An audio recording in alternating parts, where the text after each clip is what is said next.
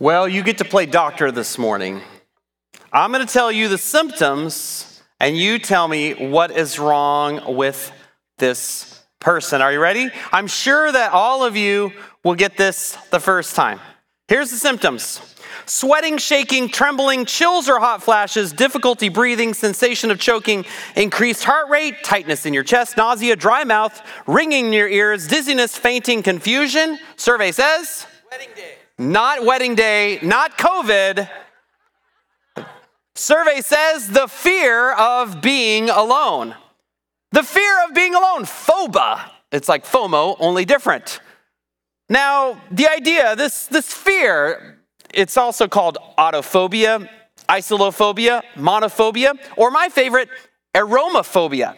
Why is eremophobia my favorite of all these? Well, because it's a compound word from the Greek, eremos and phobos. Eremos for wilderness or solitary place, and phobos, you could hear the, the word fear in there, can't you? Go to that next slide there. We'll see kind of what that looks like. There it is. Because all of you know how to speak Greek and you know the Greek letters, so you, you got it dialed in. Now, this is a little bit similar to sedatophobia, which is the fear of silence. Dramatic pause. 50 years ago, this was totally unheard of. The fear of silence. Psychologists say silence is scary to some because it creates a sense of anticipation. What's going to happen next? And not knowing what's going to come next is scary. Basically, it's anxiety, I think, because you realize you can't control your circumstances. So the fear of silence goes along with this fear of being alone. It's interesting, one journal article even pointed to the awkward silence in a conversation, which made people feel distressed, afraid, hurt, and rejected, feeling a loss in belonging and validation. There are these beautiful golden moments of silence that we jump into really quickly. And yet, God is wanting to invade our conversations in those moments. A consulting doctor said this These patients report an unhealthy need for constant noise and interaction with others, which can cause serious problems in their life. You don't have to be a doctor to know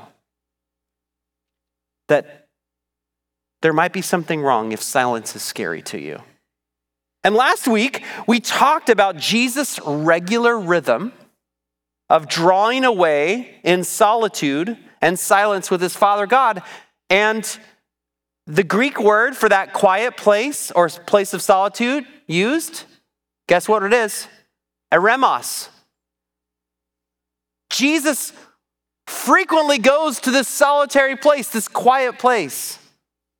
And yet, scores of people in our culture are eremophobic, fearful of being alone.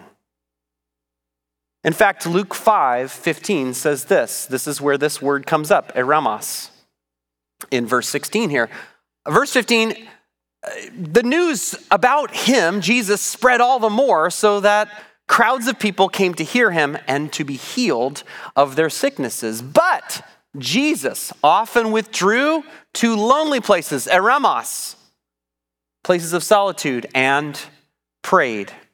So, this morning we're going to build on what we talked about last week, and that is this concept of solitude and silence. These postures that we must learn in our walk with Jesus if we want to imitate him, if we want to live his life to the fullest. I'm going to challenge you to adopt these postures. We're going to explore the benefits. And at the end, I'm going to give you 10 practical steps on how to guide you through a 10 minute time of silence. That might sound scary to you, but I believe you can do it. Some time alone with God this week. So, We're commanded to walk in his steps. That's what 1 Peter 2 21. I love this picture of walking in Jesus' steps, letting the dust of the rabbi be all over you. To this you were called, 1 Peter 2 21 says, because Christ suffered for you, leaving you an example that you may follow in his steps. So we're supposed to walk in his steps, and we've learned in the last few weeks we're supposed to walk at his pace. Because if we're wearing his light yoke, we are yoked to him and we walk at his pace. So Jesus knew the Old Testament. And he knew that time alone with his Father was the only way he was going to be refreshed. Case in point Psalm 62, verse 1, 2, and 5. My soul finds rest in God alone. My salvation comes from him. He alone is my rock and my salvation. He's my fortress. I will never be shaken. Find rest, O my soul, in God alone. My hope comes from him. God is creating a fortress, if you will, for us, for our rest, that we might find our rest in God alone. Psalm 63 goes on to say this in verse 1. The psalmist prays, O God, you are my God. Earnestly I seek you. My soul thirsts for you, my body longs for you in a dry and weary land where there is no water. There's a thirst for God. As the deer pants for the water brooks, so my soul longs and pants for you, O God. That's Psalm 5. Jeremiah 31, 25 says, I will refresh the weary and satisfy the faint. I could give you verse after verse after verse from the Old Testament. Jesus knows these things, and he's putting them into practice by drawing away in solitude. So, how do we get refreshment from God? We do the same thing that Jesus did we get still. I shared these verses last week with you. I'm going to share them with you again. Exodus 14 14. The Lord will fight for you. You need only to be still. The context of that, by the way, is that the Israelites are smashed up against the Red Sea and the Egyptians are coming up behind them. And God says, I will, I'll fight for you. You need only to be still. If there was a moment where you'd feel a little anxious, it would be then. So, no matter what your anxious moment right now is, that's the Lord's word to you this morning. The Lord will fight for you. You need only to be still. It's counterintuitive. Psalm 37, verse 7 Be still before the Lord and wait patiently for him. Waiting is so hard. But when you do, don't fret when men succeed in their ways, when they carry out their wicked schemes. Be still before the Lord, wait patiently for him. Psalm 46, verse 10. Be still and know that I am God. And I will be exalted among the nations. I'll be exalted in the earth. I'm the boss still. Be still. And then, of course, 1 Kings 19, where Elijah is having a pity party. He's in a cave, and there's a great wind and an earthquake and a fire and all kinds of crazy things. And then at the end, what the King James Version calls the still small voice of God, or what the NIV calls a whisper. That in the stillness, then God's voice is heard. So let's think of it this way. I'm going to have those guys uh, put a little video up there. There's no sound to it, but um, it's a jar of water. Imagine our lives like this glass of water and it's going to get junked up. Make a mixture of soil and water by all sorts of things in this world. It's our bad decisions, being hurt by others, suffering, pain, sin. It could even just be the stress that we carry. And it's gunking everything up. We get clouded, we get confused. It's hard to see our way forward. Maybe that's some why some people fear being alone because they don't they don't know what's next and it freaks them out. But when we choose to be still, the longer we sit with our loving Heavenly Father, the clearer we become on what's really going on, in our lives. And as we get clearer in our own heart and our mind, we're able to actually pour ourselves into others and be a blessing. So, this idea of being still, of being silent, all that gunk in your life, right, on the video, that gunk, all stirred up. And yet, the longer we're still, the more all that gunk settles to the bottom, and we're able to be clear on our lives. So, let's talk about silence and solitude, these two things this morning. These postures that so many of us are so uncomfortable with. Dallas Willard says this Silence and solitude do go hand in hand, usually.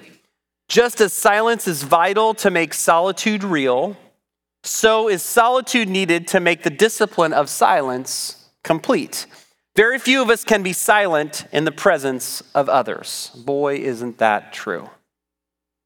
Ruth Haley Barton says this she writes this Silence deepens our experience of solitude because in silence we choose to unplug not only from the constant stimulation of life in the company of others, but also from our own addiction to noise, words, and activity. She goes on to say this it creates a space for listening to the knowings that go beyond words and feeling no pressure at all to put the depth, depths of the human soul into words. This is not a time to prepare what you're going to say next or have to produce anything. It's a time to be still and be and let God take us to a deeper place. So let's talk about silence first. Noise pollution. You know, there are not very many Senate subcommittees about noise pollution. Do you know that your brain is constantly working to filter out noise? It's called sensory gating. It's blocking out all the irrelevant noise. And you're actively doing it right now. It's just happening. You don't have to think about it. So think about going to a restaurant. Let's say we went to a restaurant and you would, you would have the clinking of plates, you would have people taking orders, you would have the door opening and shutting, you would have a noise from the kitchen, you might have some background music. There would be all these things, and your brain, which is marvelously made by God, would just put a noise gate on all that stuff, and you would just focus on the person in front of you. Occasionally, you'd get distracted if somebody yelled across the restaurant, but it would become a din to you so that you could focus on the person in front of you. Do you know that the increase of noise in our culture has actually taxed our body and our brain more than it can handle? I looked at studies this week because I'm a big nerd and I love it. One study in Japan found a deep connection between sensory gating deficiency and chronic fatigue syndrome. And those with incredibly high sensory gating deficiency, in other words, they, they couldn't they couldn't distinguish. The condition often presented was schizophrenia. The lack of quiet and silence in our culture, the excessive noise in our culture, is compromising actually even our mental health. It's not just your imagination. So, why are we addicted to noise? Because I can make the argument that our culture is addicted to noise. A few ideas for you. Some people feel like I need to add drama and meaning to my life. And so they always have a soundtrack in their ears, feeling very epic about whatever they're doing at the moment. Or, you know, the media doesn't really give any silence. It, that's called dead air, and it's a bad media practice. So we don't see it in our media. We've normalized very high levels of noise in public places. Restaurants are a great example.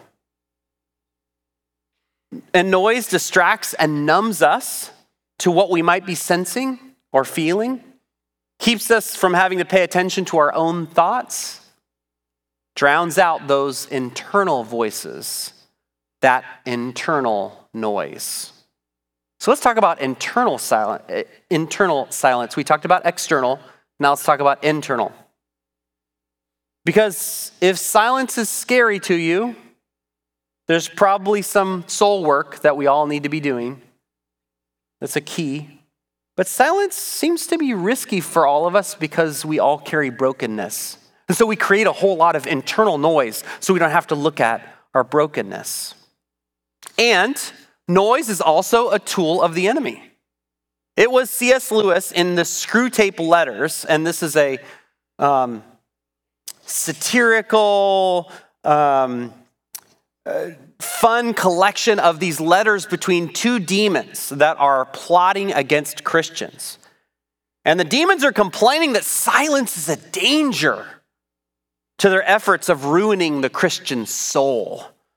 The senior demon named Screwtape calls the, de- the devil's realm a kingdom of noise and claims we will make the whole universe a noise in the end. But more than demons, we're using the external and even internal noise to drown out those things that are in our hearts. That when we're really quiet, we replay that painful situation that happened to us over and over and over, or the running critique and the commentary that seems to be going around in our minds about everything, or our lustful thoughts about that guy or that girl, or our revenge fantasies. The next time I see him, I'm gonna say this, I'm gonna do this.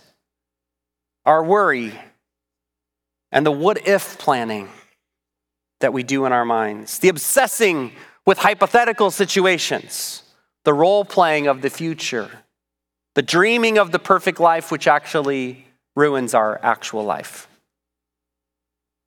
If you're like me, there can be a lot of internal noise. And while external noise is easier to turn off because my phone has an on off button, internal noise does not have an on off switch. But silence is good and necessary.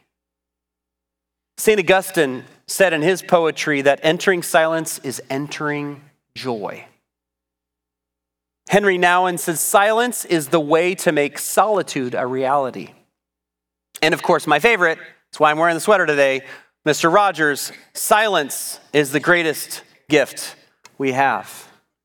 I argue that silence is necessary to hear Jesus. I found this little verse in Matthew 12.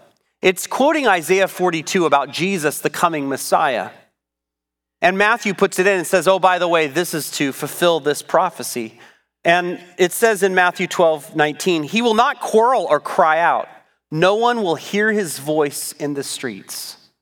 In other words, Jesus isn't going to yell at you. It's his still small voice that will speak to you. So, where can we find silence? Well, you got to go to Washington State. Olympic National Park, the Hoh Rainforest. Some of you have been there before.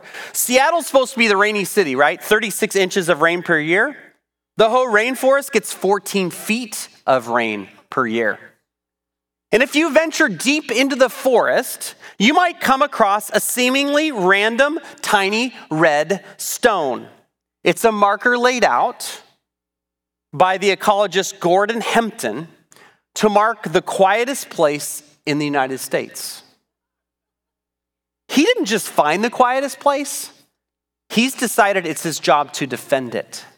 So he systematically hikes in the forest on certain days, taking noise readings. And he says, when noise intrusion occurs, I locate the noisemaker. I send them a letter and ask for compliance. The matter is urgent. It's likely that in 10 years, there will be no quiet place left until we take action, unless we take action. We got to be like this guy. We got to track down silence. We got to seek it. We got to chase after it. We got to trek deep into sacred spaces to find the silent place. And once we find it, we've got to defend it was Robert Koch in 1905. He was a Nobel Prize winning bacteriologist. He said, The day will come when men will have to fight noise as inexorably as cholera or the plague. No one listened to him. But here we are. Silence is this gift to us, but we've got to fight to protect it. We've got to fight to protect our quiet place or our quiet time. Make no mistake, silence is not easy. It's not without risk. And there's death involved. Jefferson Bethke said this In silence, you'll find a space where your old self begins to suffocate and your new self begins to be renewed. And the truth of God begins to slowly but surely fill and rewire and recalibrate your new humanness. So there's a death involved here and a rewiring, a renewing of our mind that happens in this quiet place. But silence can be rarely experienced without the posture and the spiritual discipline of solitude. So let's talk about solitude. Solitude, Henry Nouwen says, is not a private therapeutic place. Rather, it is the place of conversion the place where the old self dies and the new self is born. Are you seeing a theme here? It's not a therapeutic place where everything gets fixed and all's all better. It's a place of dying to yourself and embracing what God has. You're like, man, you're not making this sound very good. But it's wonderful. You know, silence is when you're alone with God and your soul. It's not isolation. Some of you are hearing solitude and silence, and you're thinking, this is a lonely place. Let me show you this little chart I made up for you. Solitude versus isolation. Solitude is actually engagement with God, isolation is escape.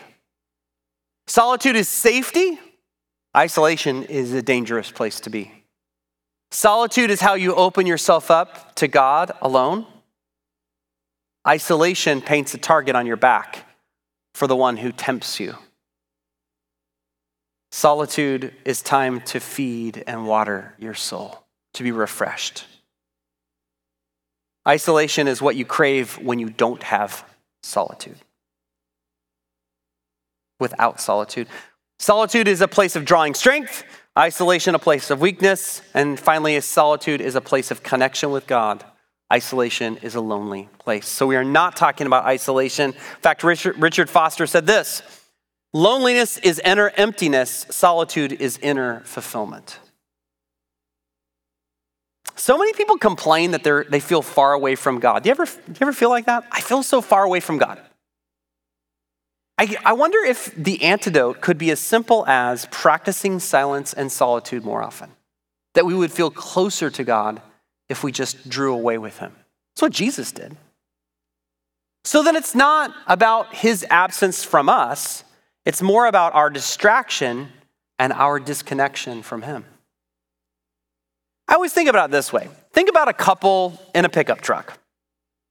And the story is told that the old farm couple driving down the road in the truck, and the wife says, We never sit all snuggled up in the truck like we used to. And the husband looks at her and says, You know, I've never moved.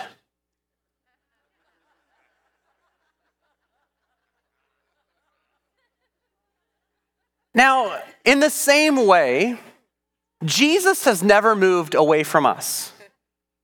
We just decided to sit in the passenger seat further away. Or worse yet, we've taken the wheel and we've relegated him to the back of the truck only to be available when we get stuck in the snow or things go really badly and then we call him forward. We need to be rescued. Henry Nouwen says this Without solitude, it's virtually impossible to live a spiritual life. We do not take the spiritual life seriously if we do not set aside some time to be with God and listen to Him. I recognize that I'm trying to convince you that this is a good thing this morning because our hearts need to be convinced. We need to be convinced that time with God is actually inner fulfillment and not loneliness, like Richard Foster says.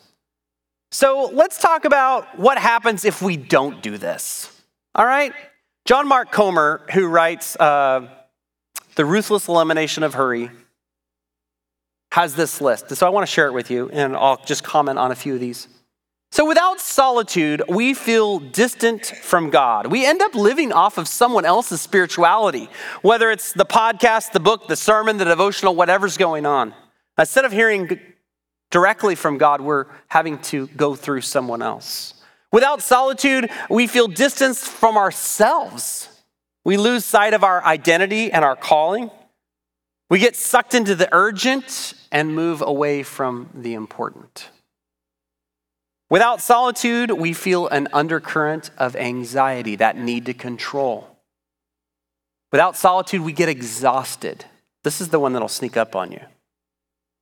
When you wake up and you go, When do I get to sleep next? Does anybody ever feel like that? Low energy, relying on stimulants of choice. Even when you catch up on sleep, you still feel like there's a deeper kind of tired. I believe this could be a sign that you need some more solitude. What about without solitude, you turn to your escape of choice? We run out, out of energy for something life giving like prayer, and we go for the cheap fix the glass of wine, the new show to binge, the social media, pornography. And without solitude, we become easy prey for the tempter, which just feels like another move away from God. You're moving further and further away from Him. Without solitude, you start living from the surface and not from your core. And emotional health sets in unhealth sets in. You're reactionary, like to the smallest thing, as a trigger, a throwaway line from your boss, a snide comment from a coworker, the suggestion of a spouse or a roommate. It doesn't take much. And then you lose your temper. Then you're barking at the kids, kicking the dog, getting defensive, sulking, feeling angry, getting sad. I think solitude addresses so many of these things. It doesn't make everything perfect, but it causes you to draw away and get what you need. So, what does life look like when you have solitude and silence? This is a much more fun list. You find your quiet place in the park, reading nook, in the back patio, at the wherever. You take your time. And maybe you don't have a full hour to sit just with God, but you have some time. You slow down and you come back to the present you start to feel again. Usually, on the feelings, when you're silent before God, if you're like me, you usually feel the yucky feelings first. They're the things that bubble up first. Now, if you're not like me, praise the Lord. However, the yucky things come up first for me anger, anxiety, doubt, sadness, restlessness. Then come more of the peace and the joy and the love. And when we face the good, the bad, and the ugly in our hearts, what are the things that could bubble up? I made a list worry, depression, hope, desire for God, lack of desire for God, your sense of God's presence, your sense of the lack of God's presence, your fantasies, your realities, all the lies you believe, the truth you come home to. Your motivations might bubble up, your addictions right in your face. The enemy likes to throw things into your face once you try to get silent with God. The coping mechanisms that you reach for to get make through the week, it's all exposed. All the stuff painfully comes to yourself. Andrew, why are you asking me to, to do something so painful? Because this is the way. It's a place where you're seen and known fully. You don't have to defend your turf, you can just confess. And when you step into this place, you sense his voice cutting through all the noise. And it come, and you come back to a sense and a place of freedom. In light of God's acceptance of us, our failures slowly lose their power over us. We don't have to be like everybody else. We're free to be us. We're free to be in process. We're free to be the mixed bag that we are the good, the bad, the ugly. And we come to a place where our soul rests. Thomas Kelly called this place the unhurried center of peace and power. That's what Jesus meant, I think, when he talked about abiding in John 15. Abide is the, a verb form of abode or home. It's a place of rest. It's when our soul comes home. Ruth Haley Barton lists what you'll probably experience, and this is much of what I just said. Go to the next slide for me. It's a, it's a place where you're going to celebrate the joys. You're going to grieve the losses and shed the tears. You'll sit with the questions you have, feel the anger, attend to loneliness. This is not about you getting all your problems getting solved or fixed. This is simply allowing God to be present with you and waiting for Him to do what you need. This is not a therapeutic process, this is a dying to self. So, how do I do this? Well, here's some practicals. First of all, where? Where in the world could I do something like this? Well, let me give you a couple suggestions. The first is nature. The park is a beautiful place, especially if you can find a place in the park where there's no people. Which is possible, but you might have to work at it. What about your backyard? Could your backyard be a place of quiet for you? I have a blue chair right next to my fireplace. It's my favorite place to sit. And if it's cold, I like to put a fire on. And if I get up early enough, there's no noise or stay up late enough, which is another secret, by the way. Well, what about creating your own space with noise canceling headphones? Some have been thinking about buying these. You need to go buy these. These need to be an investment in your spirituality so that you can tune out all the noise around you. In the last few years, I have learned about floating. If you've done this before, uh, there's a float, a couple places in town, there's a float spa here uh, that I go to on occasion, and you lay in about this much water, so you're not to drown, and it's like got tons of Epsom salts in it, so you float, and you have the option of turning all the lights off if you want, which I like to do. And you put ear, earplugs in, and you can't hear anything. You don't feel anything. You're completely weightless. And it's silent. For some of you are like, that sounds like the scariest thing in the whole world. But I can guarantee you, I have heard more things from God laying in the float tank than I have walking through the park. Why? Because I'm completely available to Him. You don't have to go to the float tank in order to hear God. But do you see, sometimes you got to make an effort to get quiet. Finally, sometimes you need a retreat. A retreat could be as simple as taking the day to drive up Highway 32 and finding a beautiful place right next to Deer Creek. For me, it was taking nine days of solo time in Ireland to recover from all of the pain, all of the grief of the campfire. And I needed all nine days by myself. Nine days by yourself is a scary thing when you're an extrovert, but it was a life changing thing. So, this is obviously an extreme example of something you can do, but it's very, very powerful. So, Here's what I promised you 10 steps to 10 minutes of silence. You can do this. I believe in you. These will also be posted on social medias of all kinds. Cindy is gracious to do that. So, first of all, establish a space with no distractions.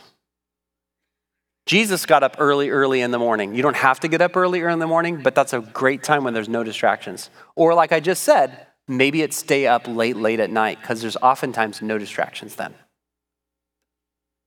Number two, it's sometimes helpful to have something to look at or to focus on. Whether that's some people light a candle and they see the candle as this, this presence of God, like the tongues of fire that came uh, upon the people in the book of Acts. Just something very soothing. It could be just looking at nature and just enjoying what nature looks like out your window or at the park, or a picture of some kind that really helps you focus on who Jesus is. It's not essential, it's just an idea. Three, settle into a comfortable position. I don't mean lying down so you'll go to sleep, although that's really wonderful. And sometimes the most spiritual thing you can do is take a nap but in this case, what does it look like for you to be attentive? For me, it's just sitting and sometimes putting my feet up, sometimes kneeling, especially when I'm really desperate. Sometimes that helps to focus. Number four, start with a goal for yourself. A modest goal. Don't say, I'm going to have three hours of silence now. I'm going to emerge completely changed. No, you're probably going to be frustrated after about 20 minutes. I've found 10 minutes is an incredibly rich time. You're not very spiritual, Andrew. How come you can't make it to past 10 minutes? That's a great time for me. I don't compare, I don't go there. You don't have to either. You can start with five minutes if you want. You'd be surprised at how long 10 minutes is. So set, I set my timer, I turn my phone over. I don't want to be looking at how much time there is, just want to be attentive with God. I know this might seem like really concrete, it's supposed to be. Number five, take three deep breaths.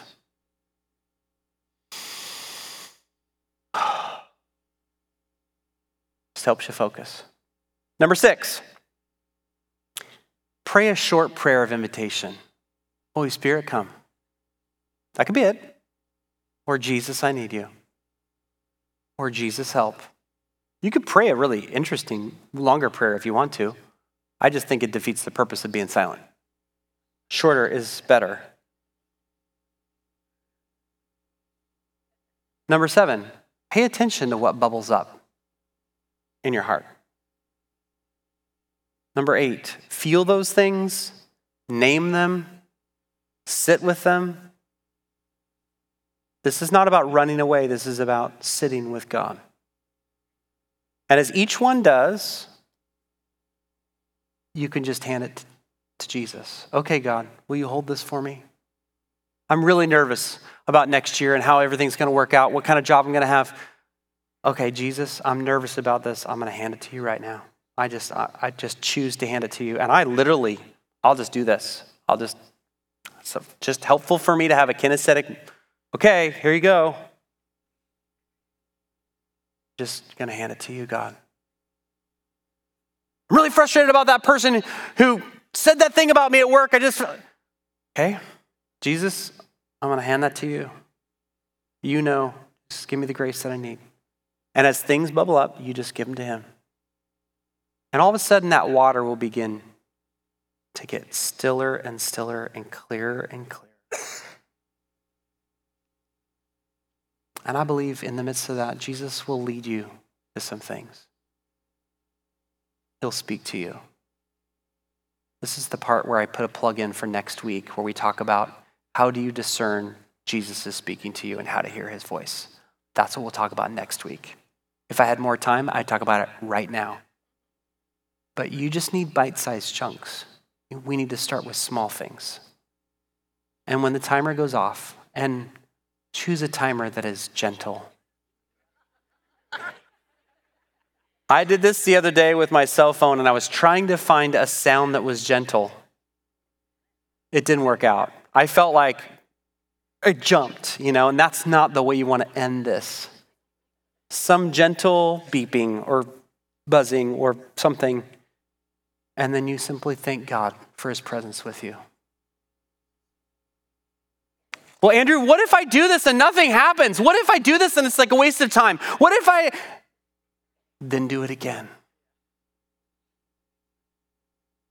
This is a spiritual practice. By the way, I think of all the things that we'll talk about in this series, I think this is the most difficult because it causes other people that want us to be with them to have to do without us for a little while. And they're going to be complaining that why aren't you there for me to do whatever for me? It means that we've got to be alone with all of the stuff that's going to bubble up, and there's the, stu- the stuff is going to bubble up. But greater is he that is in you than he that is in the world. And if you are still, He will fight your battles for you. He will begin to put your soul at rest. Guys, I've been living into this for a while now. I've been practicing these things. And I'm pretty transparent. Usually you can see right through me. My life is not the same. It's better, by the way, just to be clear. I am more at peace because I'm beginning to put these practices in place. It's not hard. But it requires sometimes being alone with all of the stuff that comes up, and that's really, that can be really scary. I want to pray for us. This beautiful little prayer that I found this week. And then if you're on one of my text lines, you're going to get it at noontime. It's going to come into your box. Bing! It's not going to be on the screen right now, but that's a advertisement for you want to get encouragement, make sure you sign up for the text line. I'm longing for you to try this. I'm longing for you to find some of the power and peace that I've found. And Jesus will speak to you, and he will lead you, and he will help you. So I pray this way I weave a silence onto my lips, I weave a silence into my mind, I weave a silence within my heart. I close my ears to distractions. I close my eyes to attractions. I close my heart to temptations.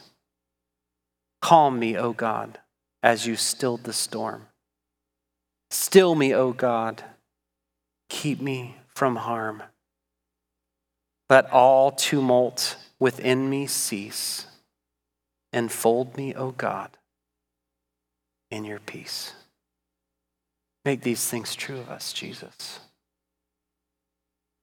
Pray for great breakthrough for us, that this week would be an aha after an aha after an aha moment as we spend minutes with you, finding that you are good and your loving kindness endures for all generations. We bless you, Jesus.